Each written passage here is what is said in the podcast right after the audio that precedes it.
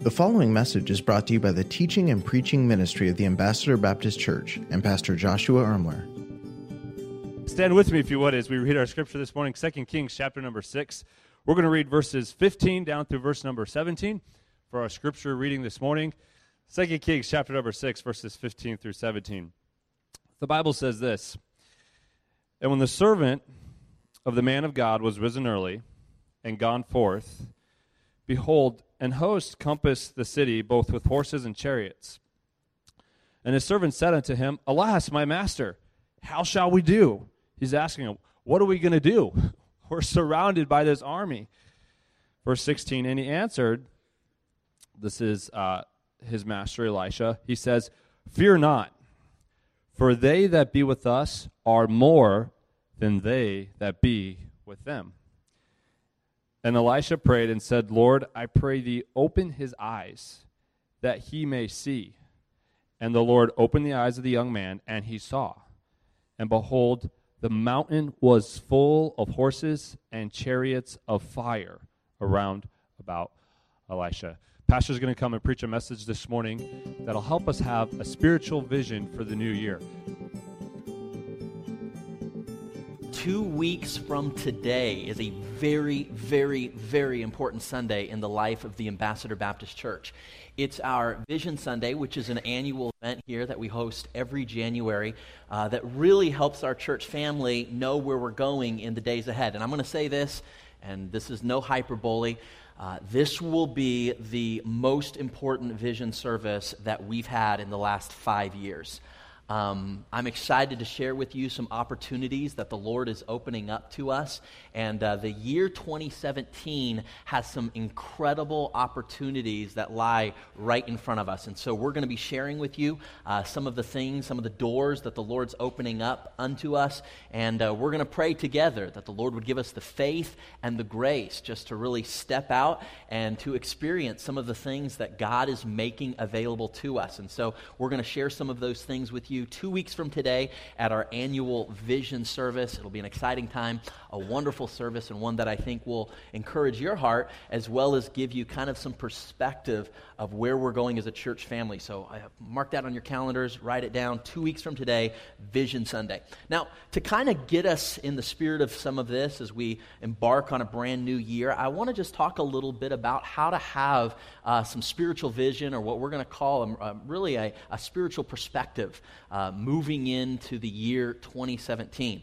Now, how many of you are like me? It's going to take you like three or four weeks uh, to get the date right because over the next three or four days, you're going to be writing everything, you know, one, whatever, you know, 16, and you're going to have to scratch it off. Am I the only one who does this, or does anybody else get caught up into that and kind of put the wrong number down? But, but the truth is this we're in a new year, and God has some incredible things, not just for our church family, but for each of us as individuals. And so we're going to take this story from 2 Kings, chapter number 6, and I, I hope there are some lessons that each and every one of us can glean. As a theme for this particular sermon, and this is not a series, this is just a standalone sermon that we're going to preach here this morning as we move through 2 Kings chapter number 6. Our theme for this sermon is simply this Sometimes God fixes our problems. And how many of you would say amen when he does that? The health problems, the career problems, the financial problems. I think every one of us would say, man, thank God when he fixes our problems. However, sometimes God fixes our problems, but often, he fixes our perspective towards the problem instead.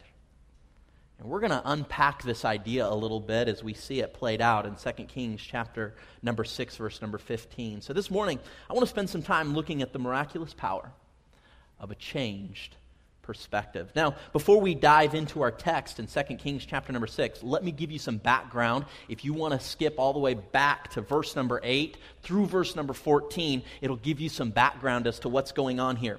The king of Syria has just declared war against the nation of Israel here in 2 Kings. So he meets with his military officers and he tells his officers, hey, gather together. He says, this is exactly where I want you to go and attack the armies of the Israelites. And so the, the captains gather together. They say, okay, that's what we're going to do. But before the Syrian armies are able to actually attack, Elisha. We're going to talk a, little bit more about who Elisha is. He's a prophet of God for uh, the children of Israel. So Elisha goes to the king of Israel and says to him, he gets a message to him and says, Hey, listen, the king of Syria knows where your armies are going to be, and he's about to ambush you. And so basically, Elisha fills him in, and so the king of Israel sends his armies in a different direction. Well, when the king of Syrian's armies are there, children of Israel's armies are nowhere to be seen, and the plans are spoiled. So the king of Syria once again gathers his captains together and he says, Hey, this is where the Israelites are going to be. He says, I want you to ambush them at this point. Well, the same thing happens again. Elisha is able to go to the king of Israel, say, This is where the armies of the Syrians are going to be. Don't send your armies that way. And the plans get spoiled again. After a few times, this exact scenario takes place on several different occasions, according to this passage. And finally, the king of Syria calls all of his leaders together and demands to know who the spy is in their midst, all right? The king of Syria is like, obviously, we have a problem. We have a spy. Somebody's got to fess up. Well, finally, one of the men step forward, the officers, and says, King, it's no spy. I have word that it's actually Elisha the prophet of God. In fact, he tells the king of Israel everything that you talk about. In fact, he even tells the king of Israel the things that you talk about in the privacy of your very own bedroom. Well, the king of Syria, of course, is furious and he demands that someone go find this Elisha somewhere. Eventually, the Syrians discover that the prophet is living in a city called Dothan. All right? We'll talk more about that in just a moment. So the king orders that an army big enough to surround the entire city go and capture this prophet of God, this Elisha. Now, if you ask me to send an entire army, to catch one old man is a little bit of what I would call overkill, would you not? Whole army, one old guy. Just a little bit of overkill, a little bit. But let me just let's let's let's pause here for a second. Let me ask you: Have you ever personally found yourself in a situation where you felt like the enemy was going a little bit overboard in its attempts to destroy you? Like for Elisha and his servant, as we're going to read in this passage, for them, the, the, the war, the battles with Syria and Israel, it was like out there, it was somewhere else. But then all of a sudden, on this particular morning, as Pastor Nick just read a moment ago, when, when Elisha's servant woke up and he saw the armies of the Syrians surrounding their city, all of a sudden now the enemy had come to their city. The enemy literally was walking up to their home, standing on their porch, knocking on their door. Have you ever been there before? It's one thing when there's situations going on in the country, but all of a sudden, when those situations come home, all of a sudden you find you get the phone call one day, and all of a sudden it's not just a prayer request that you're praying for somebody else's health. You get the phone call, and it's now it's your health. It's not just somebody else's family, now it's your family. It's not just somebody else's fan- finances, it's your finances. And you ever been in a situation where you're like, man, I understand sometimes things get tough, but the enemy went overboard in its attempts this time around. Have you ever at least felt that way? Have you ever experienced the reality of like when it rains, it what? It pours. You ever felt like that? Lord, I think I could take one of these things or two, but it just feels like the enemy's coming from all directions. I feel like I'm totally surrounded here. And that's what Elisha and his servant must have felt like, which brings us to our first thought this morning from this passage, verse number 15 and 16, and that's simply this I see a hopeless problem. I see a hopeless problem. One old man, his little servant, against an entire army of trained killers. I don't know about you, but that might feel like a little bit of a, a hopeless problem. And I think if we were to be honest, every one of us in the year 2016 faced some things that felt like a hopeless problem. Have you ever been there before? You just literally felt like, I, I don't see any hope for this marriage. I don't see any hope for this addiction. I don't see any hope for this child. for this financial situation. It's like for a while you were battling, and for a while you thought you could fend it off, but it just seemed like the enemy just kept coming and coming, and now they're in all directions, and it just, you come to a place where you feel like, I'm just in the middle of a, a hopeless situation. I don't know what to do. I don't know where to go. It just feels utterly hopeless. And so now you're embarking on the year 2017, and you're entering into this year, and you don't have a lot of hope.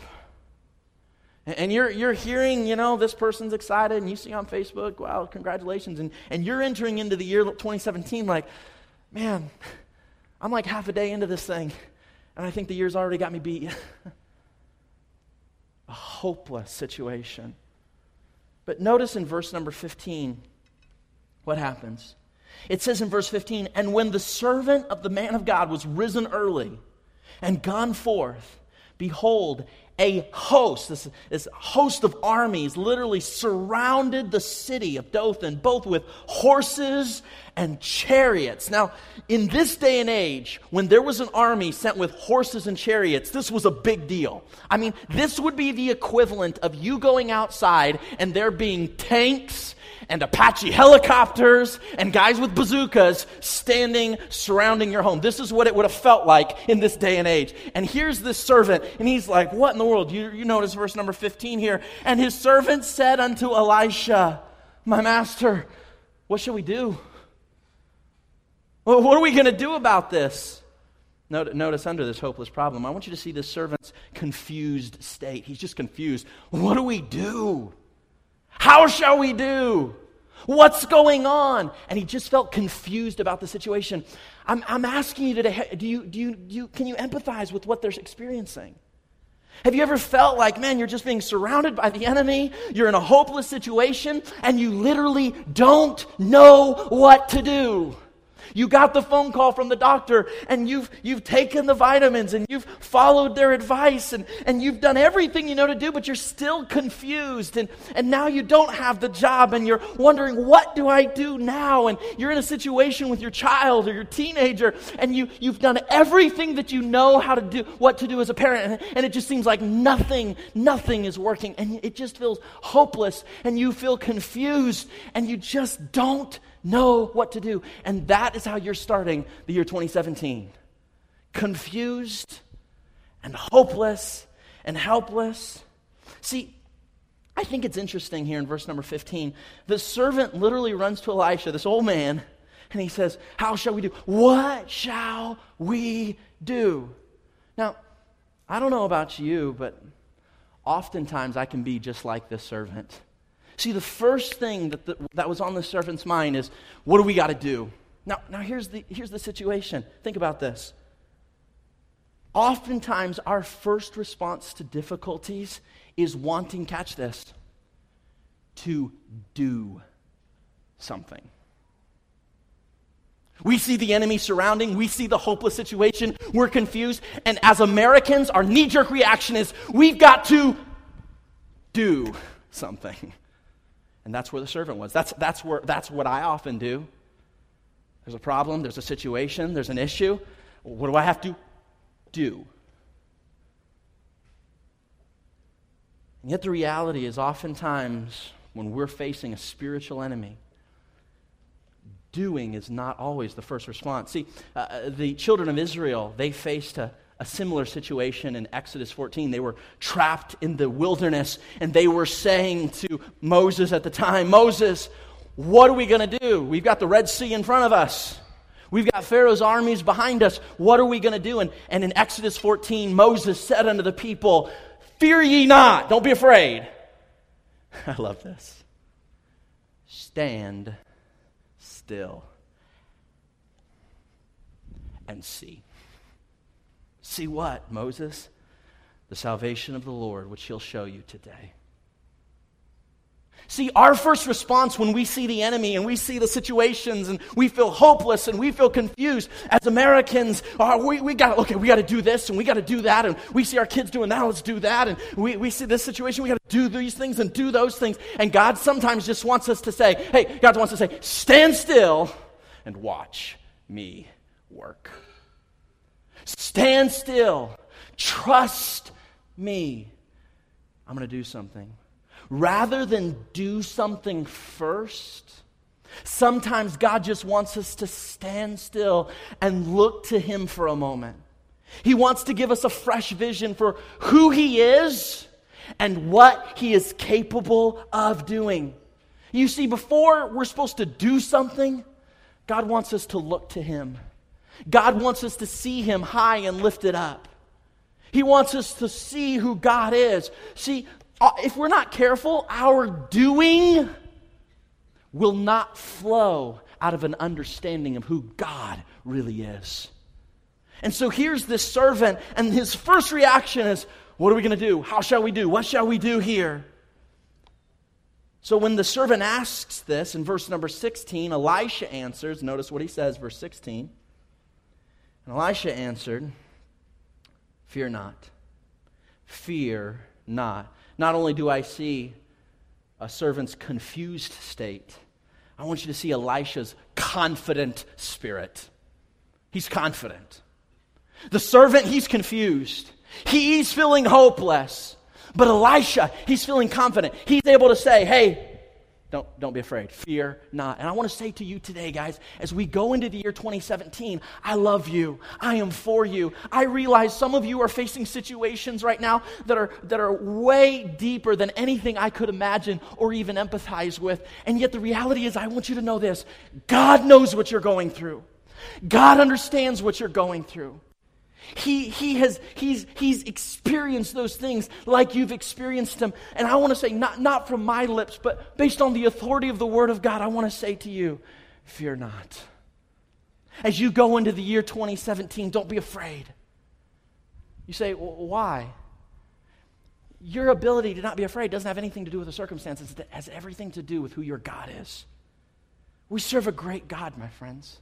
I mean, when you think about it, we serve a God that literally spoke the world into its existence. We serve a God that literally flung the stars into the universe. We serve a God that placed the planets into their orbit. As you read through the scriptures, you see that we serve a God that split wide open the Red Sea. We serve a God that brought down the walls of Jericho. We serve a God that stopped the mouths of lions. We serve an incredible and great God. And the same God that created the world with his very words, the same God that split wide open the Red Sea, the same God that brought fire from heaven, the same God that brought down the walls of Jericho is the exact same God that you and I serve today. The Bible declares to us, I am am the Lord, I change not. I'm the same yesterday, today, and forever. Here's why I say you don't have to fear because you have a God that's big. He's bigger than your problems, He's bigger than the situation. He's experienced those things that you've experienced. He doesn't just look down from lofty heights telling you not to worry about it. He came down as a man and He's acquainted with your griefs and with your sorrows. He knows what it's like to be frail and to be human. He's experienced your experiences. And that God, while He doesn't always promise to take you out of the problem, He always promises to be there with you in the midst of the problem. And that's the greatest promise you could take to the bank. We serve a great God. So here's a hopeless situation. The servant, he's in this confused state. Elisha, his confidence, he could see what the servant saw, but man, he was confident. He was confident. The Bible says in 2 Timothy chapter number 1, verse number 7, For God hath not given us the spirit of fear, but of power and love and of a sound mind. I want to say, I know what this looks like. I know when Elisha looked at his servant he saw what his servant saw. And I want to say to you today I know when you look at the health report and you look at your finances, I know when you look at the situation with your family, I know when you look at these things, it feels a little bit overwhelming. It feels a little bit overbearing. But I want to say something. On the grand stage of life, when, when you look at the grand stage of, of your life, I, I realize it looks like maybe everything's maybe falling apart. But I want to say to you there's something going on behind the curtain that you don't see. Behind the curtain of that health situation, behind the curtain of that family difficulty, behind the curtain of that financial loss, behind the curtain, God is doing something. Backstage, God's doing something that you're not aware of. And that's exactly what we're going to see in this story. See uh, what Elisha's communicating is he's saying, Hey, servant, I know what you see.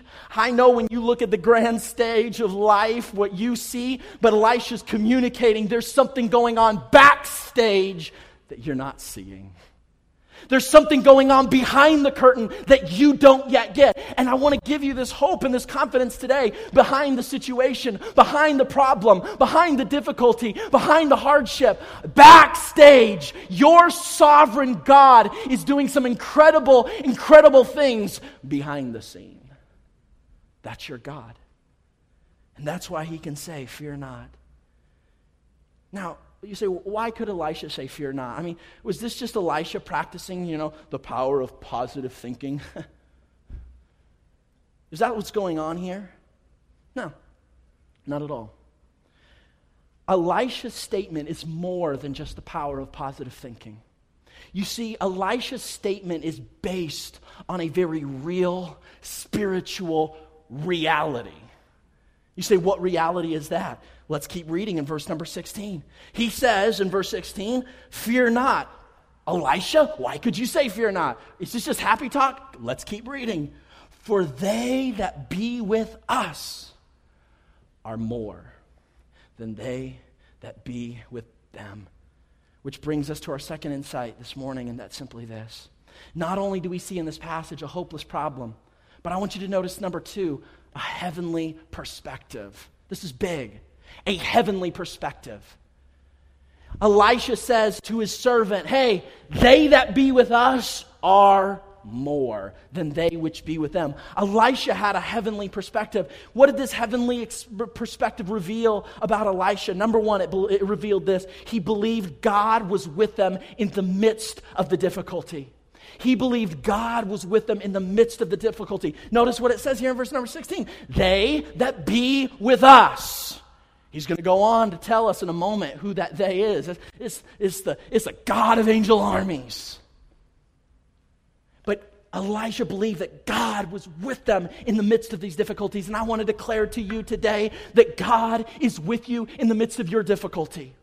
Some of you right now, you're in a silent moment and you're wondering what God's doing in your life. And I want to say to you, in this moment, God is with you and, and, you're going through a difficulty, and maybe it's just the challenges of, of, of, of home and, and the kids and it's work and just the basic stresses of life. And I want to say to you today that your God is with you in the midst of that difficulty. He's with you, His presence is there, and there is confidence and there is hope in the presence of God. Psalms chapter number 139 tells us, Whither shall I go from thy spirit? Or whither shall I flee from thy presence? David goes on to say, If I send into heaven, thou art there. Man, if life is so good, it feels like I'm in heaven. He says, God, I know you're there. He says, if I make my bed in hell, he says, if life gets so bad, if it gets so horrible, if it gets so awful, it feels like I'm in the midst of hell. He says, even in that moment, in the trial and the difficulty and in the hard time, thou art there. He says, if I take the wings of the morning and dwell in the uttermost parts of the sea, even there shall thy hand lead me and thy right hand shall hold me. He said, there is no place I can go where your presence cannot go with me. There's confidence in that, my friend. I can't always be there for you. And your spouse won't always be there for you. And your parents may not always be there for you. And your boss may not always have your back. And your kids might not always support you in that endeavor. But I want to declare to you today even if a pastor abandons you, and even if a spouse leaves you behind, your God will never leave you, and He will never forsake you. And that's the hope. That's the confidence we have. Not in a person, not in an institution, not in a denomination. Your hope is in the person of Jesus Christ, a God who promises He'll never leave you and never forsake you. Your hope is in Him. That's the Spirit. That's the promise promise that Elisha had. He knew that God was with him in the midst of the difficulty. But not only did he believe that God was with him in the midst of the difficulty, I love this. He believed that God was greater than the difficulty. It's one thing to know that God's there, but if you don't believe He's sovereign and He's provident and He's powerful, what point is there to a helpless, weak God? But it's not just that your God is with you all the time. He's there when you're at work and He's there when you're at home. He's there when you're in a crowd and He's there when you're lonely. He's there when you feel strong and He's there when you feel weak. There's never a moment where your God is not there. But it's not just that He's there. I want to declare that He's stronger and greater than the difficulty. No matter the problem you face, no matter the difficulty you're up against, your God is greater. He's greater than the financial difficulty you'll find yourself in this year. He's greater than the health problems that you'll face. He's greater than the family stresses that'll eat at your life. Your God is greater than every, every problem. Your God is greater than every, any difficulty you face. And, and you need to keep that lens in good view as you peer into the problem. You've got a big God. You have a great God. Now, after Elisha makes this statement, let's get back to our narrative, the story. Let's just be real. The servant probably at this point was kind of scratching his head.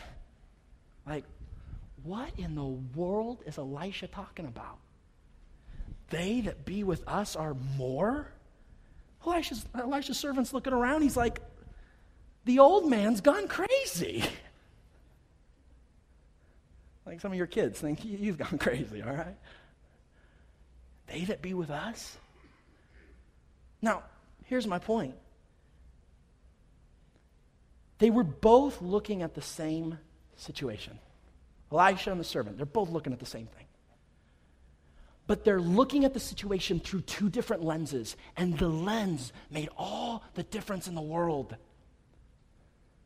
See, some of you look around and you see some Christian friend and you're like, man, they're just dumb. They're just stupid. They're just living in this la la land. And I'm here to tell you there are two different perspectives. Both of these men were in the exact same situation. Both of them were surrounded by the armies of the Syrian king. Both of them had these armies just bearing down on them. But one of them was responding through the lens of temporal reality, while the other responded through the lens of a spiritual, eternal reality. And that vantage point, that perspective made all the difference in the world. And I ask you this question when you look at your problems, what's the lens that you look at it through?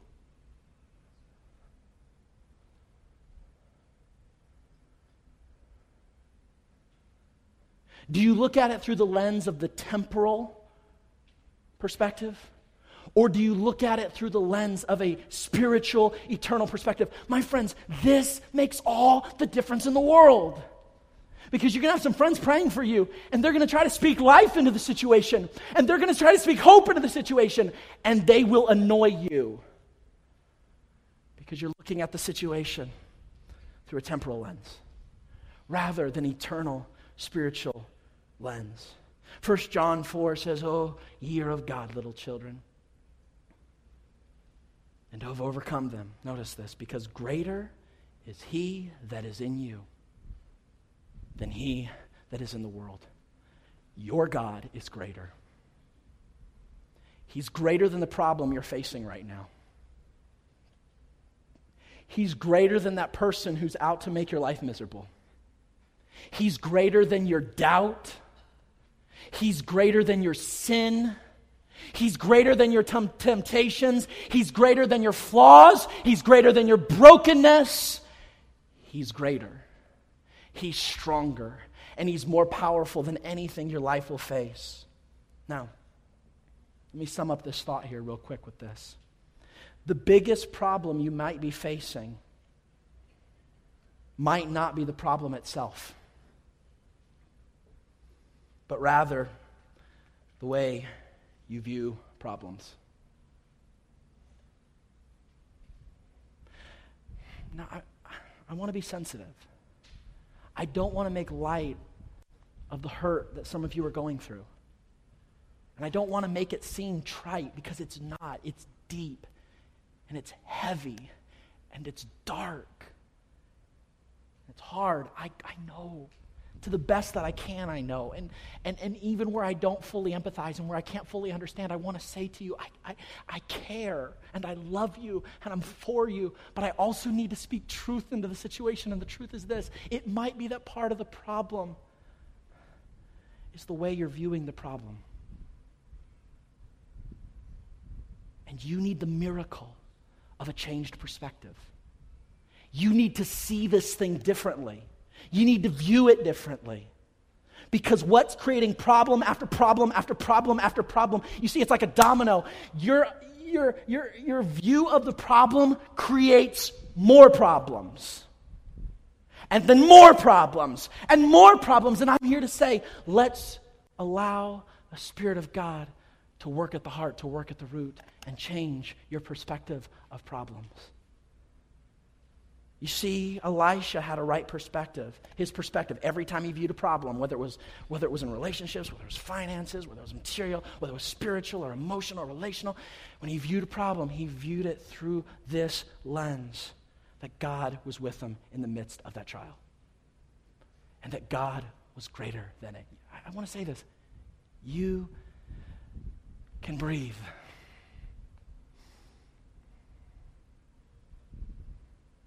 Don't stress. If you do, there's grace and mercy for your stress and your frustrations. But you're just hurting yourself. Because you have a God that's bigger. You have a God that is greater. He is for you. He loves you. He wants what's best for you. And sometimes He uses uncomfortable grace to change the way you see life.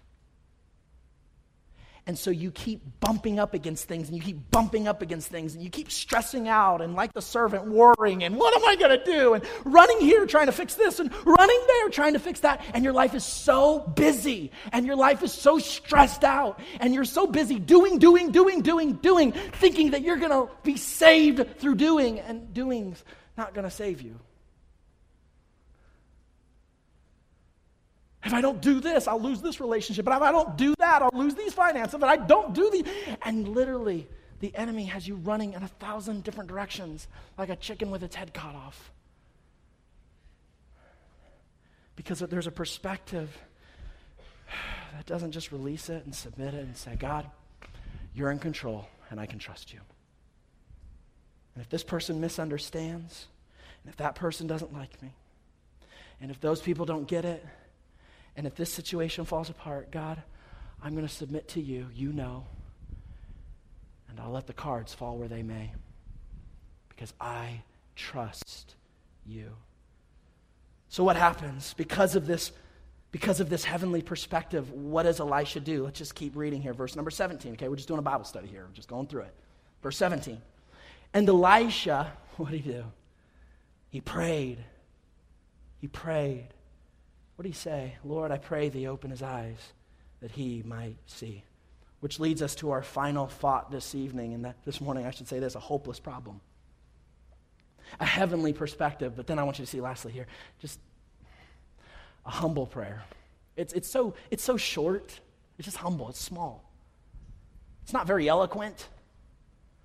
It doesn't sound very lofty and religious. It's just this very humble, simple prayer. And the other thing that makes it very humble, I want you to notice a couple of things about this, is that this prayer was spiritually focused. I think this is part of what makes it so humble because Elisha doesn't pray a prayer for himself. Read, read this again. I want you to see this. And Elisha prayed and said, Lord, I pray thee open his eyes that he may see. Notice this about this humble prayer. He didn't pray for himself. Now, let's just be honest. Was the Syrian army surrounding Elisha too? Yes or no? Yes. Was Elisha in some hot water, physically speaking? Yes or no? But I love the fact, you know what Elisha prays for? Someone else.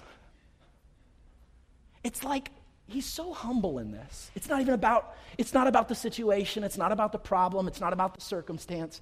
He he's praying, he's praying for the spiritual state of his friend. Even while he himself finds himself in some hot water physically speaking. What a mark of spirituality. As Elisha is praying for the spiritual development of his friends when he himself also is in a difficult situation. What an encouragement. You see here, Elisha doesn't pray for changed circumstances. You can read the prayer. He doesn't pray for the circumstances to change. He doesn't pray for an easier situation. He doesn't pray for a comfortable outcome. He doesn't pray for the situation as himself. He's like, his, he is so focused on the heart of the situation. Now, I want you to get this. It's easy for us when we find ourselves in the middle of hot water to be so consumed with ourselves that we forget that the real issue is an issue of the heart. It's an issue of our perspective. It's an issue of how we see things. Uh, James chapter number four continues this thought where it says, You ask, he's talking about prayer, and he says, You receive not. So James literally says, There are times you pray and you don't get what you pray for. And he says, This is why. He says, Ye ask amiss that ye may consume it upon your own lust. And he says, Sometimes the reason prayers don't get answered is because you're praying just for yourself.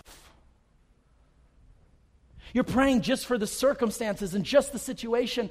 And one of the things that we can learn from this is the reality that there are times where God wants us to get below the circumstances and below the situation. And He wants us to say, God, what do you want from my heart?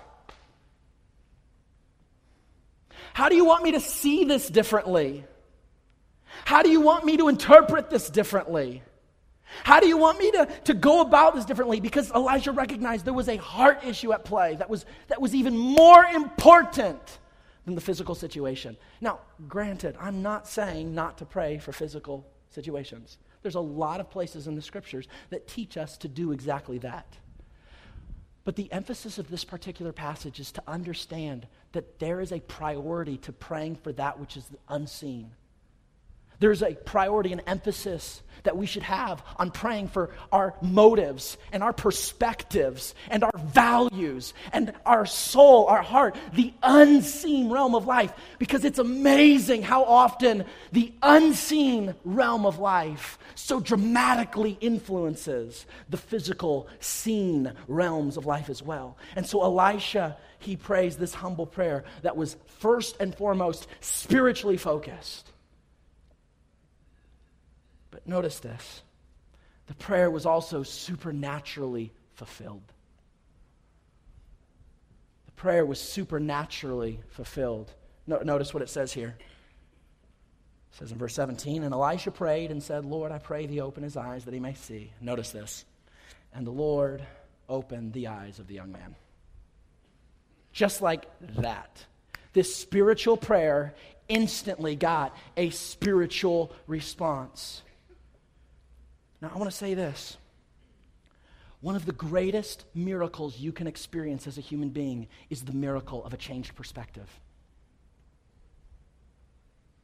You say, no, it'd be a real miracle if God changed my health condition, my marriage condition, my finance condition, and that'd be a wonderful thing. And there's, there's a time and a place to pray for that. But I'm going to say this the greatest miracles that we can experience are miracles of a changed perspective.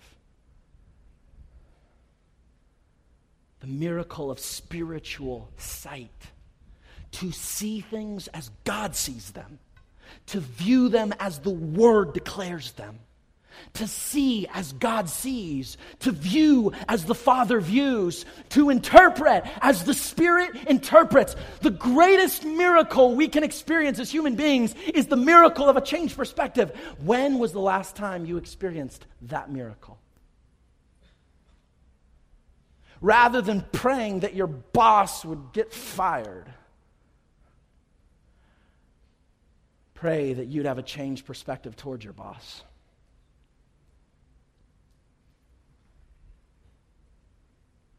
Rather than praying that God fix all the circumstances, saying, God, would you, would you fix me? Know me, God. Try me know my heart.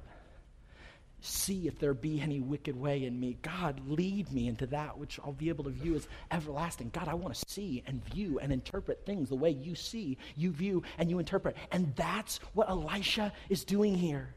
And God gives the miracle of a changed perspective. Spiritual perspective, spiritual vision is a miracle only God can do. And He promises to do it in response to prayer. This is something every boy and girl in this room could do.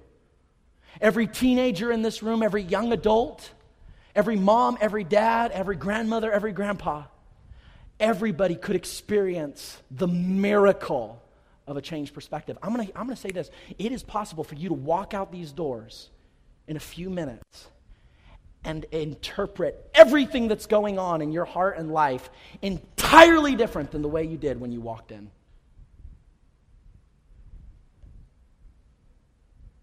As you begin to view it as God views it, if you really believed that God was with you in the midst of it, and that He was greater than it, and you could really trust Him with every detail. I'm not saying all the hurt would go away, but I would say you'd have hope.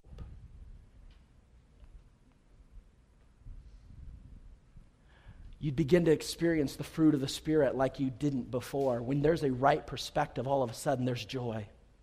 Not because everything's going right. There is joy in the fact that God's in control. There is peace rather than stressing out and being frustrated. There's a peace that passeth all understanding, the Bible says. It doesn't even make sense because all of a sudden you have a perspective that God is in ultimate control.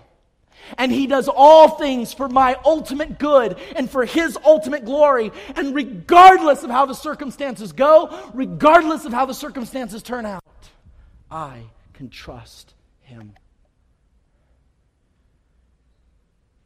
Let's keep reading here. Notice this.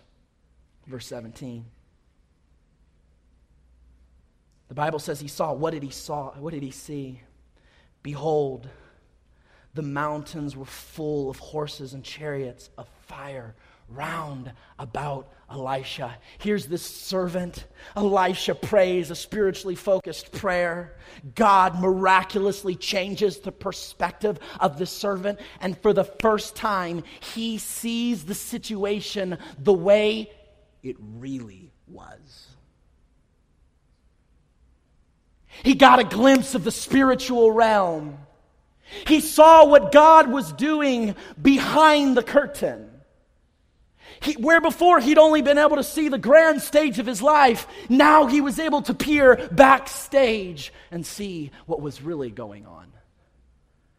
That was the miracle that God was doing. And I want to say this when God performs a miracle, he doesn't always remove the negative physical realities. This is so important for us to understand. In that moment, when God answered this prayer and gave a miracle here to Elisha and his son, he didn't remove the negative physical realities. Often, God just reveals grander spiritual realities. Did you catch that? Elisha prayed. A miracle happened. At this moment, none of the negative realities changed. But God just revealed grander spiritual realities. And that's what God wants to do for some people in this room. He wants to reveal to you grander spiritual realities of what's going on in your situation. Sometimes he'll take away the physical realities. He'll remove the physical situations and circumstances. Often our God will do that. But more often than not, he reveals a grander spiritual interpretation of what is actually going on behind the curtain. And that's when the joy of the Lord starts flooding in and the peace that passeth all understanding, and joy unspeakable and full of glory, and an ability to love those that don't seem lovable, to have unconditional compassion toward those that you wouldn't know how to give compassion to. That's what God does.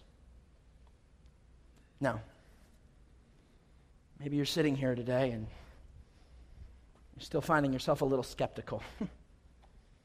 maybe you're saying to yourself, yeah, yeah, yeah, yeah, you know, I mean, but, but here's the deal God literally allowed the servant to see the heavenly host with his physical eyes, right? I mean, let's just be honest. We're all reading ahead in the story. I mean, if God literally physically allowed me to see how this health condition, how this career change, how this financial situation, how this family situation was going to work out, if I, if I could see it, if God could map it out, like Elisha's servant, if I could see what Elisha's servant saw, then, then I, I, I would have faith too.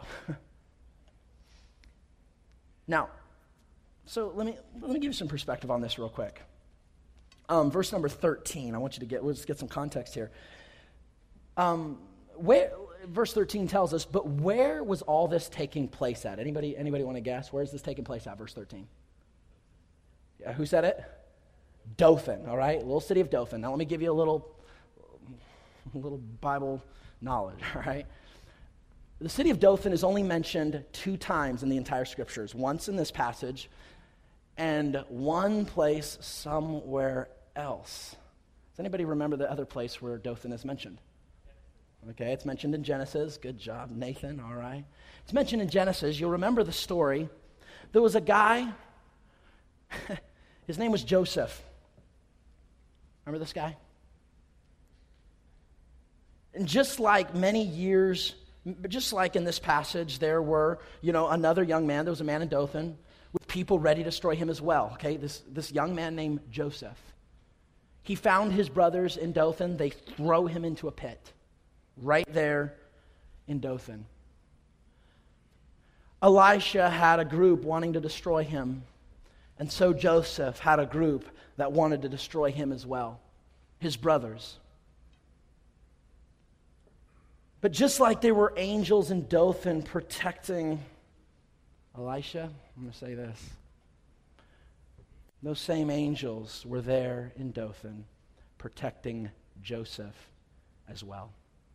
It wasn't like this was some staged production where God was like, oh no, Elisha prayed that there would be some help. I better send some angels down there. Those guys, they were already there. He just revealed it. And those angels were there before when Joseph was in the pit. And those same angels that protected Elisha protected Joseph. But I want to say this Joseph never saw them with his eyes, but they protected him nonetheless. And I want to say to you, whether you see or whether you don't, physically speaking, your God's there. And I want to say this more than you need a sight of the angels, you need insight into the heart of God for you. You need to know that your God is with you and that your God is for you. As we said at the beginning of the sermon, sometimes God fixes our problems. But more often than not, He fixes our perspective instead. And as we go into the year 2017, I think it's a good thing to continue to pray for the spiritual situations that you face in your life. But can I say this? I want to encourage you to pray for your heart and pray for the heart of those around you. Pray for their perspective. Pray for how they view the details of their life, the problems of their life, the situations of their life. Because at the heart of every problem is a problem of the heart. If you read down through verses 18 through 22, when it's all said and done, it's a great, it's an awesome story. You can read it. But when it's all said and done, they get to the end, and the Bible says that the bands, the armies of Syria, verse 22, came no more into the land of Israel. God did a miracle. You say, why did God wait until after this whole ordeal to change the circumstances, to change the physical realities? Why didn't God do that first? Why did he change the servant's perspective before he changed the circumstances? Because God wants to do more than just resolve situations. He wants to restore your faith in him.